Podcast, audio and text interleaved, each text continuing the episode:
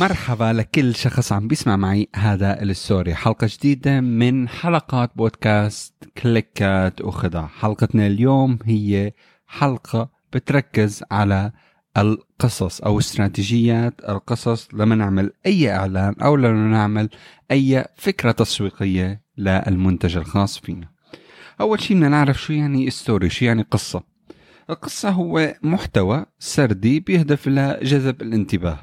إثارة المشاعر وممكن تكون هاي القصة قصيرة مقالة طويلة أو حتى إلى قصة متتابعة ليش القصة مهمة من المنظور التسويقي؟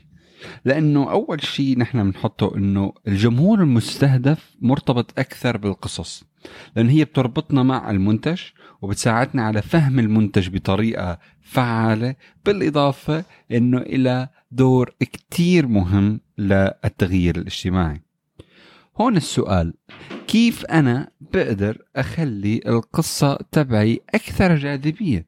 وهون أنا رح أعطيك بضع نصائح وحيل إبداعية ممكن تستفيد منها. أول شيء ابدأ بمقدمة قوية. يعني اجعل هي المقدمة تبع القصة تبعك مثيرة للاهتمام وجذابة بحيث الشخص أو القارئ أو المشاهد يكون عنده رغبة إنه يكمل ويشاهد هذا الفيديو أو هذا الإعلان. النقطة الثانية دائما خلي يكون في عندك آه، شخصيات آه، حوارات عندك فكرة عم تمشي فيها عندك منحنى بنسميه منحنى بهي القصة. يعني ما معقول نحن نمشي بقصة غير مفهومة أو بإعلان غير واضح.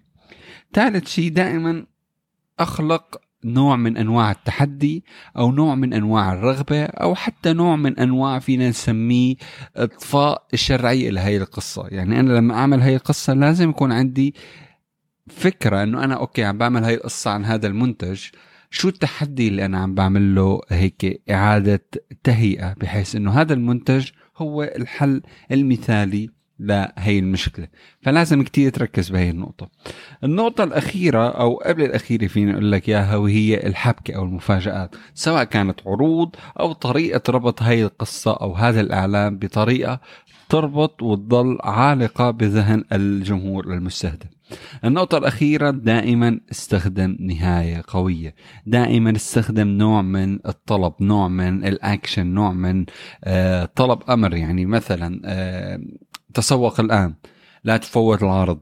آه، اضغط الآن. آه، شارك الآن. هدول الشغلات لازم كتير تركز عليهم لأنه لهم تأثير كتير كبير لحتى تقدر من خلالها إنك تلاقي نتيجة كتير كبيرة.